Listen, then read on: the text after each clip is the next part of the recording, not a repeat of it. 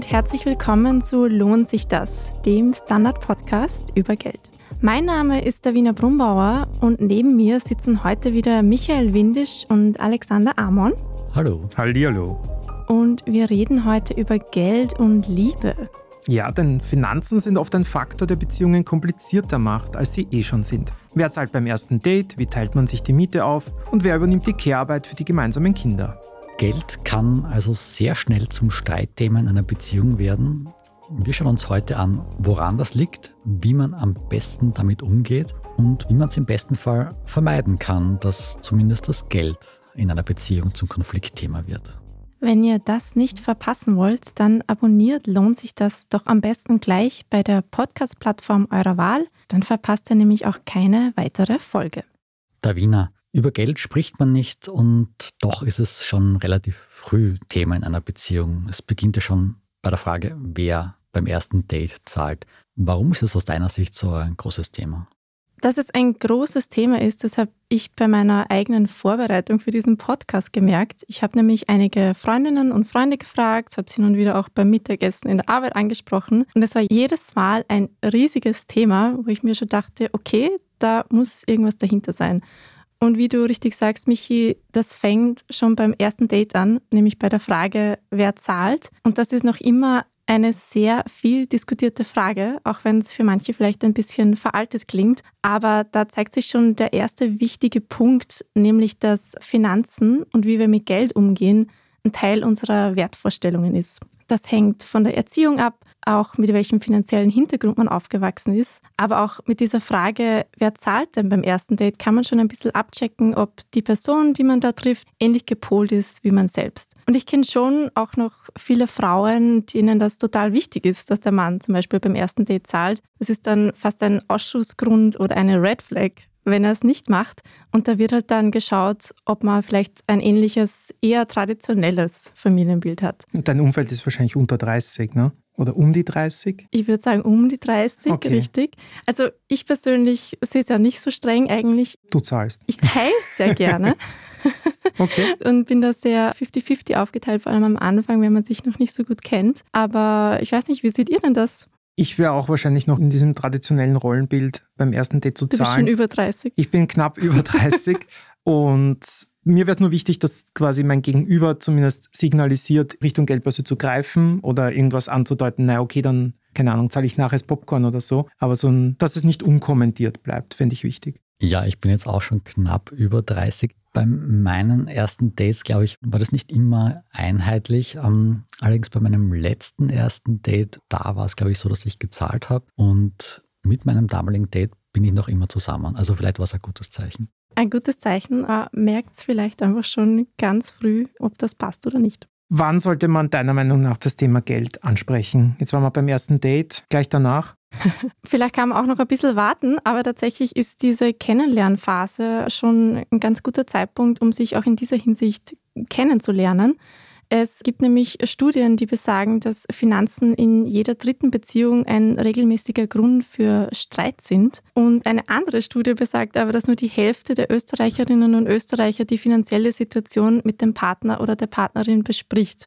Das heißt, da fehlt es ganz oft an Transparenz und das ist halt nie gut in einer Beziehung. Und gleichzeitig ist es einfach sehr gut, wenn man über diese Wertevorstellungen, die ich schon angesprochen habe, schon recht früh redet, weil ob jetzt jemand sparsam ist oder gern auch mal ein bisschen verschwenderisch. Zwei Millionen Schulden. oder Schulden hat. Auch die Frage, wie geht man die Altersvorsorge an oder denkt man überhaupt an die Zukunft und die Altersvorsorge. Das kann natürlich immer zu Konflikten führen, wenn man da wirklich so ganz gegensätzlich gepolt ist, schon zu Beginn. Und je länger man zusammen ist, desto mehr rücken natürlich auch gemeinsame finanzielle Ziele ins Zentrum. Das können Urlaube, Reisen sein, aber natürlich auch gemeinsame Immobilien, Kinder oder die Frage, mag man mal in Bildungskarenz gehen oder eine Weltreise machen. Also da muss man sich schon ganz gut abstimmen. Und wenn man da von Anfang an ganz gut zusammenpasst, dann ist das ein guter Ausblick in die Zukunft. Wahrscheinlich hat man eh sehr bald einmal einen Überblick, wie die andere Person finanziell gestellt ist, wenn man dann fragt, was machst du eigentlich beruflich? Und die Antwort kommt, ich bin Anwältin, ist wahrscheinlich was anderes, als wenn man sagt, ich bin Journalist. Aber der Umgang mit Geld ist ja recht individuell. Du hast dich ein bisschen eingelesen. Meinst du, kann am Geld wirklich eine Beziehung zerbrechen? Ja, tatsächlich habe ich auch hier eine Studie gefunden, die besagt, dass bei einem Drittel der Trennungen wirklich Geldsorgen der Grund waren. Also das ist offensichtlich durchaus der Fall.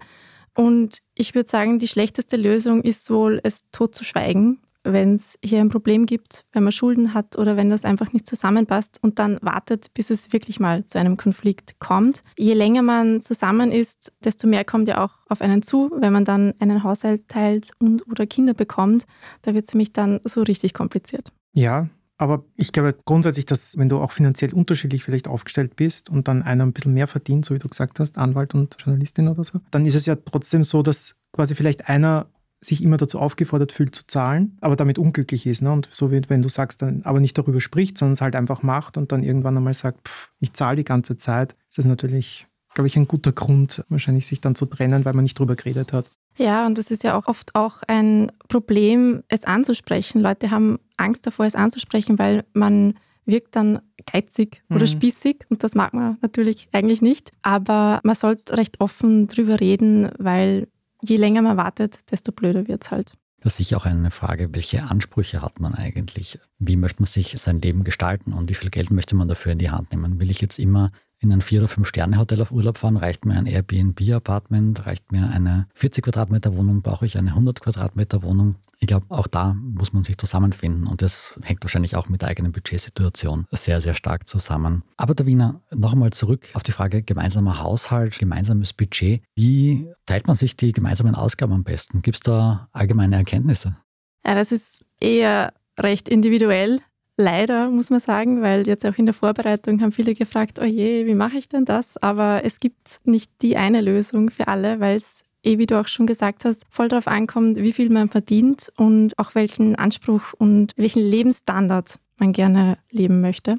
Und eine gute Grundregel ist wahrscheinlich, wenn beide gleich viel verdienen, dann kann man ja alles ganz gut 50-50 trennen. Allgemeine Ausgaben wie Essen gehen, die Miete, wenn man zusammen wohnt und allgemeine Haushaltsausgaben. Aber es wird wohl öfter vorkommen, dass eine Person mehr verdient als die andere. Und da ist dann eine gute Lösung, wenn man gemeinsame Ausgaben wie die Miete anteilsmäßig, also prozentual aufgeteilt, dass die Person, die mehr verdient, auch einen höheren Anteil der gemeinsamen Ausgaben übernimmt. Weil wenn ich nämlich mehr verdiene und mir auch mehr leisten will, also zum Beispiel in einer schöneren Wohnung leben will, dann geht das natürlich nicht, wenn ich 50-50 mache und eine Person viel weniger verdient. Das geht sich dann halt nicht aus. Also wäre es natürlich gut, wenn man als die mehr verdienendere Person auch mehr beiträgt. Und da kommen wir dann eigentlich zum Gemeinschaftskonto, oder? Genau, jetzt ist nämlich die Frage, wie macht man denn das in der Praxis? Da gibt es auch mehrere Modelle. Also wie du sagst, entweder ein Gemeinschaftskonto, wo man alle Einnahmen gemeinsam teilt und von dort aus alle Ausgaben bezahlt.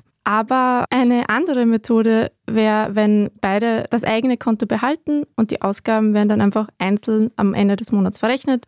Da gibt es heute auch schon einige Apps, mit denen man ganz gut Einkäufe sammeln kann und das am Ende des Monats abrechnen kann. Oder was von vielen ExpertInnen tatsächlich empfohlen wird, ist das sogenannte Drei-Konten-Modell, dass beide ihr individuelles Konto behalten und dann macht man noch ein gemeinsames Konto für die gemeinsamen Haushaltsausgaben. Das ist deswegen von Vorteil, weil beide noch über den eigenen eigenen Teil der Einnahmen verfügen können. Und es bietet sich natürlich vor allem dann an, wenn einer der beiden oder beide zum Teil vielleicht teure Hobbys haben oder gerne teure Anschaffungen machen oder wenn man vielleicht auch mal Geschenke für die andere Person kaufen will, weil das ist eher unromantisch, wenn man es dann auf der gemeinsamen Abrechnung sieht. Und natürlich kann es vor allem bei einem Gemeinschaftskonto laufend zu Problemen führen, wenn man sich für gewisse Ausgaben rechtfertigen muss, wenn einfach beide auch Zugriff haben auf das Ganze. Deswegen empfiehlt es sich grundsätzlich auch bei einem Gemeinschaftskonto, dass beide ein kleines Taschengeld bekommen, über das sie frei verfügen dürfen, für das sie sich nicht rechtfertigen müssen. Aber hier ist natürlich auch die Voraussetzung, dass man einander vertraut, gut mit dem Geld umzugehen und es nicht beim Fenster rauszuwerfen, wo wir wieder beim Thema Kommunikation wären. Also das wären so die drei Varianten. Wie ist denn das bei euch? Habt ihr einen gemeinsamen Haushalt und wie teilt ihr euch die Finanzen auf? Also ich bin ja, wie du schon höflichkeitshalber erwähnt hast, der Älteste hier und der Einzige mit Kind.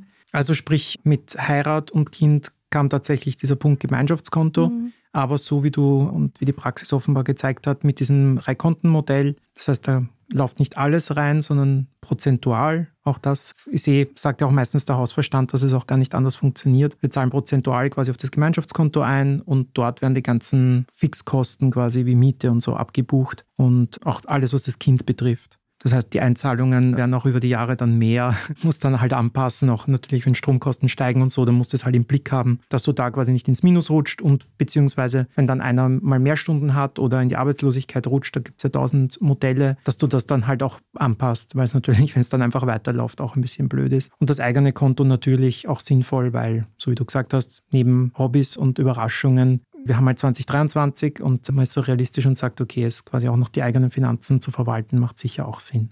Meine Freundin und ich, wir wohnen nicht gemeinsam, wir haben auch keine gemeinsamen Kinder. Insofern ist es etwas einfacher Hand zu haben. Wenn wir allerdings zum Beispiel auf Urlaub sind, dann führen wir schon sehr genau Buch, wer was ausgibt und das wird dann am Ende doch gerecht aufgeteilt. Ja, aber jeder Urlaub endet natürlich mal. Dann ist man wieder zu Hause und muss sich um den gemeinsamen Haushalt kümmern, wenn man diesen denn hat. Auch wenn man nicht im gemeinsamen Haushalt lebt, hat jede Person einen Haushalt zu führen. Und in unserem Fall ist es so, dass meine Freundin meistens zu mir kommt. Ich dann koche, ist ja relativ viel Zeit aufs Kochen aufwende, was für mich auch kein Problem ist. Also ich koche gerne, ihr schmeckt es auch meistens, sagt, sagt sie zumindest. Und dafür ist es so, wenn wir dann essen gehen, dann lädt sie mich meistens ein. Also das ist so ein bisschen so unsere Abmachung. Aber ganz generell ist ja die Frage, Zeit ist ja auch Geld, so abgedroschen das jetzt klingt. Und man muss eben in einer Beziehung, in einem Haushalt auch Zeit aufwenden, um Dinge zu erledigen, die dann halt nicht mit Geld entlohnt werden. Also putzen, Staubsaugen, Kochen, äh, wie schon angesprochen. Aber es hat ja trotzdem einen Wert. Also wie teilt ihr euch das eigentlich auf? Also der Wien hast irgendwelche Regeln oder, Was ist das wert? Ideen gefunden, wie man das am besten aufteilt, wie man das am besten bewertet. Ja. Ja, du sprichst einen total wichtigen Punkt an. Gerade diese Aufteilung von Care-Arbeit wird natürlich zum riesigen Thema, wenn es mal Kinder gibt. Das werden wir aber jetzt eh noch im Detail ein bisschen später besprechen. Aber auch die Frage, wer macht was im Haushalt und verbunden mit der Frage, wer verdient eigentlich mehr und wer hat überhaupt Zeit dafür, ist auch sehr wichtig und was, was man eigentlich gut besprechen sollte, damit da wieder keine Konflikte aufkommen. Ich habe auch mit Paaren gesprochen, in denen eine Person weniger verdient, die dafür mehr im Haushalt arbeitet und von dem Partner oder der Partnerin dann eine Art Ausgleich bekommt tatsächlich. Das hat natürlich auch den Grund, dass die Person den besser verdienenden Part ja dabei unterstützt und ihm oder ihr irgendwie auch den Rücken frei hält, damit er oder sie dann in der Arbeit durchstarten kann, während die andere Person sich um den Haushalt oder später dann die Kindererziehung kümmert. Alternativ ist natürlich immer noch möglich, wenn beide gut verdienen, dann lohnt es sich vielleicht auch zu überlegen, ob man nicht eine Reinigungskraft einstellt. Aber natürlich ist das total individuell, wenn vielleicht wie der Michi eine Person ganz gern kocht und das eh gern macht. Braucht man keine Köchin einstellen. ja, das Modell findet man wahrscheinlich eh eher selten oder nur in sehr vermögenden mhm. Haushalten. Aber auch das ist immer eine Diskussion und eine Abwägungssache, wie man das dann in der Realität macht und kann natürlich auch zu Konflikten führen, weil es auch ein bisschen ein unangenehmes Gespräch ist natürlich, weil da ist dann ein gewisses Ungleichgewicht da, ein finanzielles und vielleicht eine schiefe Machtlage, die man auszugleichen hat. Und das kann schon schwierig sein anzusprechen. Was aber auch noch spannend war, es gab zuletzt wieder eine Studie in Österreich, bei der herausgekommen ist, dass der Großteil der Männer mit der Arbeitsverteilung im Haushalt sehr zufrieden ist, der Großteil der Frauen aber mhm. nicht. Das heißt, An irgendwo, was kann das liegen? Ja, Wusste das die Studie? Ja. Sagt die Studie auch, wie die Arbeit wirklich verteilt ist? Das leider nicht, weil es ist dann ein bisschen schwierig festzustellen, wenn offensichtlich die Vorstellungen mhm. schon so weit auseinandergehen. Also das war eine Befragung unter Frauen und Männern, aber dieses Ergebnis ist dann schon allein ein bisschen witzig, aber lässt aber auch darauf schließen, dass es halt noch immer so ist, dass Frauen offensichtlich den Großteil der Haushaltsarbeit übernehmen und dass den Männern so vielleicht gar nicht bewusst ist. Ja, was du jetzt skizziert hast, ist wahrscheinlich so ein, ein Idealszenario, dass die eine Person gerne sagt, okay, ich verdiene halt weniger, dafür mache ich diese Arbeit gerne. Meistens ist es wahrscheinlich eher so auch eine ökonomische Notwendigkeit, sich das so aufzuteilen. Auf jeden Fall, ja. Aber auch dann ist es natürlich gut, wenn man sich überlegt, was kann man da für einen Ausgleich, für eine Kompensationszahlung leisten. Also ich bin jetzt schon gespannt, wie es weitergeht. Wir werden aber trotzdem eine kurze Unterbrechung machen und sind danach gleich wieder zurück. Bleibt dran.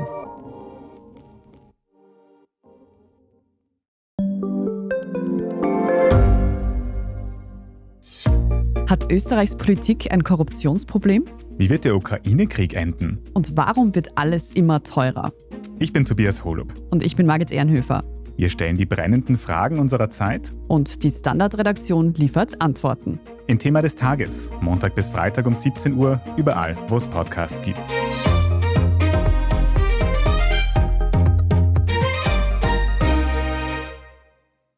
Davina, du hast das Thema Kinder ja jetzt schon angesprochen, Stichwort Care-Arbeit. Meistens steckt da ja eine Person und oft ist es die Frau beruflich zurück, verdient dementsprechend weniger. Wie kann man da einen Ausgleich finden? Ja, das ist wahrscheinlich eh recht ähnlich zu dem, was wir vorher schon besprochen haben mit der Care-Arbeit. Und wie du es richtig sagst, da sind jetzt auch heute oft Frauen noch immer in der bisschen schlechteren Position. Also ich höre auch aus meinem Umfeld, dass solche Gespräche auch echt gar nicht so einfach sind. Aber was ich auch gehört habe, ist, dass es manchmal auch ganz selbstverständlich ist, dass dann der Vollzeit arbeitende Partner den Großteil der Gemeinschaftskosten übernimmt. Also da sind wir wieder bei dieser Diskussion, wie rechnet man das anteilsmäßig ab und so, dass es auch für die Person, die der anderen Person, der doch den Rücken frei hält, dass auch das für die in Ordnung ist. Weil letztendlich könnte ja, wenn wir jetzt wieder beim Traditionellen sind, der Mann auch nicht so im Job durchstarten, wenn die Frau währenddessen nicht den Haushalt schmeißen wird und sich um die Kinder kümmern möchte. Das ist ganz oft, dass man dann Männer hört, die sagen, das ist ja eh alles so einfach und jetzt kann ich auch 60 Stunden arbeiten und dann fragt man so, na, was macht denn deine Frau? Naja, die kümmert sich um die Kinder okay. Genau. Das ist natürlich dann auch ein bisschen was anderes. Aber weil du das auch ansprichst mit dem Besserverdiener, ne? also in unserem Fall, und ich glaube, bei mich ist es nicht viel anders, dass die Frau eben nicht weniger verdient. Und ich finde, dann kommt man eher an den Punkt, wo man sagt, okay, wann kann die Frau quasi möglichst rasch wieder in die Erwerbstätigkeit zurück und auch mit den Stunden nach oben gehen, weil du eben nicht so wie damals, ne, dass wenn du alleine zu Hause geblieben bist und dann auch noch das Haus abbezahlt hast und irgendwie für eine fünfköpfige Familie hast sorgen können. In der guten Situation sind heute gar nicht mehr so viele Männer und deshalb ist es, glaube ich, eben auch wieder individuell natürlich, aber dass man schaut, dass auch, finde ich, staatlich da was gemacht gehört, ein bisschen Flexibilität, dass auch die Karenzzeit mehr geteilt wird. In Schweden ist das, dass irgendwie beide acht Monate machen oder so. Und das ist auch praktisch staatlich gestützt, das ist ja bei uns ganz anders, um quasi diese Ausfälle von Frauen natürlich geringer zu halten, als natürlich, wenn jetzt die zwei Jahre zu Hause ist und so, dann quasi langsam wieder reinkommen und mit 15 Stunden und so, das ist natürlich viel komplizierter, als wenn ein Mann natürlich sagt, ich bin jetzt vielleicht zwei Monate kurz einmal Karenz und dann bin ich eh wieder da. Ne?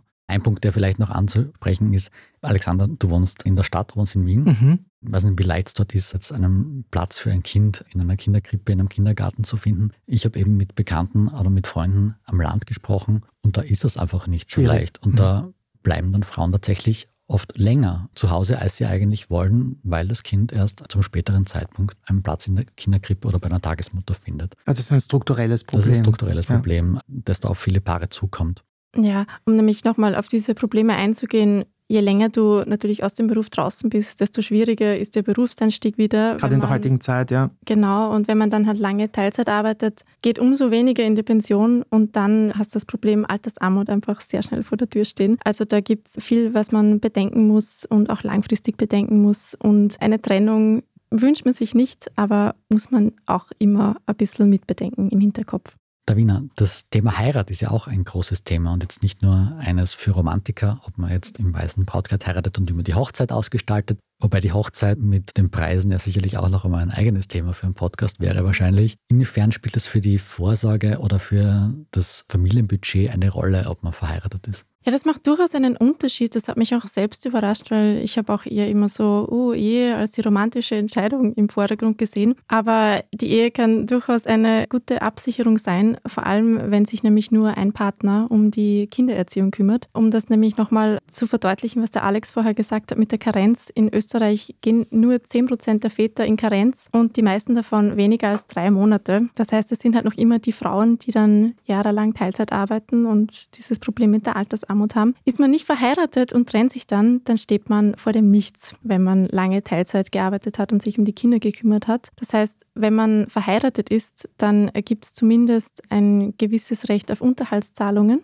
Und was auch noch ein Vorteil ist, im Todesfall besteht ein gesetzliches Erbrecht, man hat Anspruch auf Witwen- oder Witwerpension, man hat bestimmte Wohnrechte und auch medizinische Vollmachten. Das hat man alles nicht, wenn man nur der Lebensgefährte oder die Lebensgefährtin ist. Bei den Unterhaltszahlungen gibt es aber auch noch in Österreich eine Spezialität sozusagen. In Österreich gilt nämlich im Trennungsfall noch immer das Verschuldensprinzip. Das heißt, die Schuld an der Trennung hat Auswirkungen auf die Unterhaltszahlungen oder ob es diese überhaupt gibt. Das hat dann natürlich oft sehr mühsame Streitigkeiten zur Folge, weil es ist gar nicht so einfach nachzuweisen, wer jetzt genau die Schuld an einer Trennung hat. In vielen Ländern gibt es dieses Prinzip gar nicht mehr. Also in Deutschland ist das schon vor 40 Jahren gestrichen worden. Aber in Österreich ist es dann so, wenn man Kinder hat und man dem Partner ein Verschulden an der Scheidung nachweisen kann und der andere Partner außerdem besser verdient, dann muss er oder sie dem schlechter verdienenden Partner Unterhalt zahlen für die Kinder. Wenn aber die Kinder nun zum besser verdienenden Ex ziehen, dann bekommt man wieder nichts und dann steht man wieder vor dem Problem, dass man für die Care-Arbeit, die man jahrelang geleistet hat, keinen Ausgleich bekommt oder eben bekommen hat. Das heißt, die Ehe bringt schon viele Rechte und Pflichten mit sich. Es ist nicht alleine eine romantische Entscheidung, aber es gibt auch hier einige Punkte, die man beachten muss und sich vielleicht trotzdem vorher überlegen kann. Und das kann man zum Beispiel in einem Ehevertrag niederschreiben.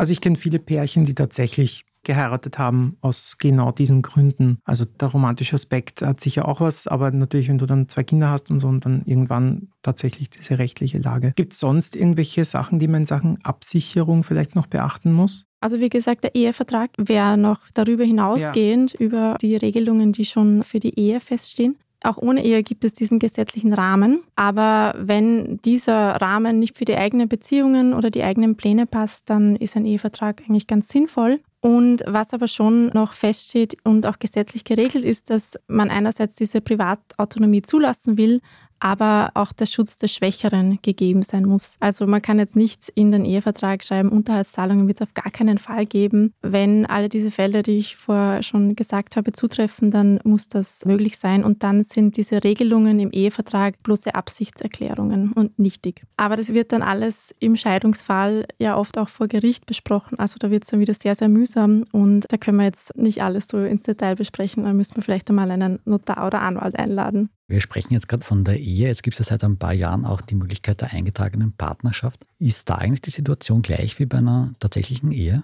Da gibt es tatsächlich ein paar Unterschiede. Bei der eingetragenen Partnerschaft hat man einige Rechte nicht, die man in der Ehe hat. Das sind zum Beispiel diese medizinischen Vollmachten oder die Wohnrechte. Es gibt auch im Todesfall keine Witwen- oder Witwerpension. Aber man kann natürlich auch bei der eingetragenen Partnerschaft einen Ehevertrag machen. Also es ist schon noch immer die Ehe leid, wie sie ja von Anfang an benannt wurde. man sollte sich auf jeden Fall vorher informieren, welches Modell da besser zu einem passt. Es denn generell, weil wir haben ja den Podcast Lohnt sich das, bei Investitionen aus oder Altersvorsorge? Ist denn eine Faustregel, ob man das gemeinsam oder getrennt machen sollte? Also am wichtigsten steht am Anfang mal darüber zu sprechen und sich mal tatsächlich Gedanken zu machen, auch gemeinsame Ziele zu definieren. Wie will ich denn überhaupt mein Leben verbringen und meine Pension? Was muss ich da ansparen und wo sollte ich am besten investieren? Und da ist es schon von Vorteil, wenn beide sich damit beschäftigen. Aber empfohlen wird dann trotzdem, dass man es eher individuell regelt. Einfach auch für den Fall, dass es zu einer Trennung, einer Scheidung kommt, dass diese Altersvorsorge, diese Investitionen keinen Schaden nehmen. Also eine gute Grundregel ist, gemeinsam planen, aber trotzdem die Investitionen voneinander trennen. Und würdest du dann bei dieser gemeinsamen Planung schon den Fall der Trennung mit bedenken, wie man das aufteilt? Also ein Ehevertrag zum Beispiel? Ja, das ist natürlich immer ganz praktisch. Also ich glaube, wenn man so angeht, dass man sowieso, ich sag mal, den eigenen Sparplan hat oder eine eigene Investitionsmöglichkeit, dann wird man es wahrscheinlich nicht wirklich trennen müssen, weil das ist ja sowieso schon getrennt. Aber natürlich, wenn man jetzt auf ein gemeinsames Haus spart oder sich eine Immobilie kauft, schadet es nie, vorher schriftlich festzulegen oder eben in einem Ehevertrag zu regeln, wie das im Fall der Trennung aussieht. Hm, wie ist das bei euch, Alex? Habt ihr einen Ehevertrag aufgesetzt? Nein, wir haben zu wenig Geld, dass es sich lohnt, einen Ehevertrag aufzusetzen. Auch keine Immobilien, die den Besitzer wechseln könnten oder in der Mitte auseinandergeschnitten werden müssten. Nein, also Ehevertrag haben wir keinen. Auch Investitionen laufen bei uns getrennt oder Altersvorsorge. Jetzt fürs Kind. Aber das haben wir in einem anderen Podcast schon an dieser Stelle besprochen. Für mein Kind spare ich halt an. Der kann es allein noch nicht. Meine Frau schon. Okay, also waren jetzt viele Themen. Davina, kannst du uns jetzt nochmal kurz zusammenfassen, was beim Thema Geld in der Beziehung zu beachten ist?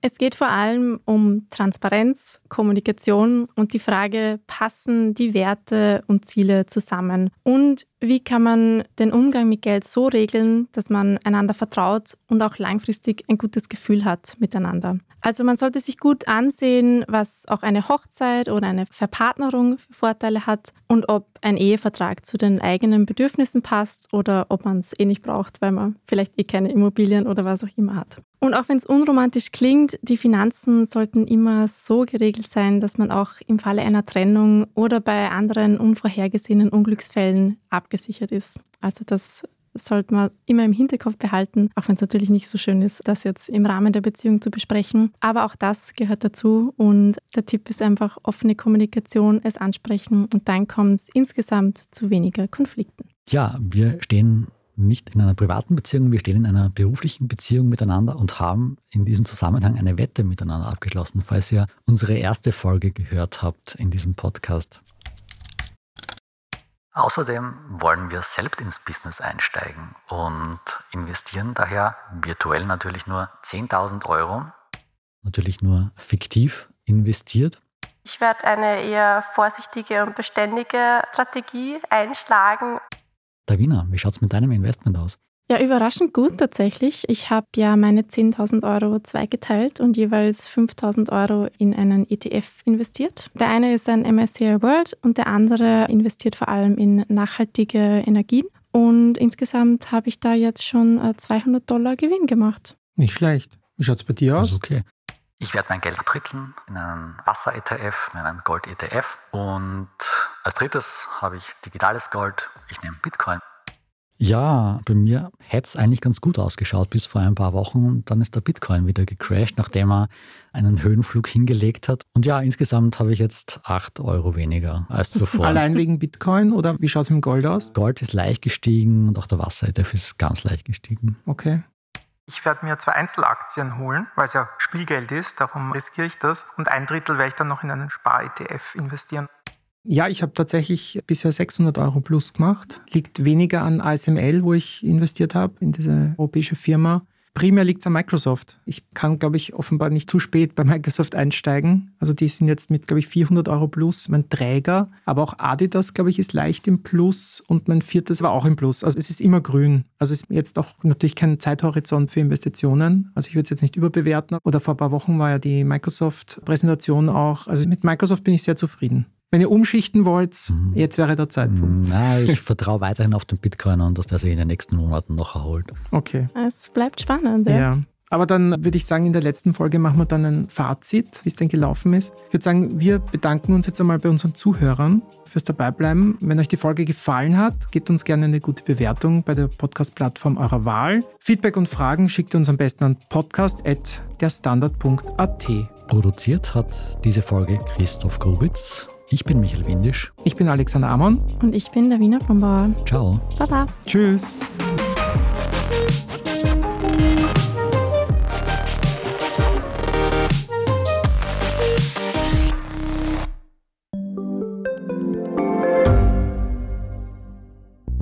Schaffen wir es noch, die Erderhitzung zu stoppen? Wie verändert künstliche Intelligenz unser Leben? Wie werden wir in einer heißeren Welt leben, arbeiten, urlauben? Und wann fahren Autos autonom? Ich bin Alicia Prager. Und ich bin Florian Koch. Um solche und viele weitere Fragen geht es im Podcast Edition Zukunft und Edition Zukunft Klimafragen. Wir sprechen mit Expertinnen und Experten und diskutieren Lösungen für die Welt von morgen. Jeden Freitag gibt es eine neue Folge.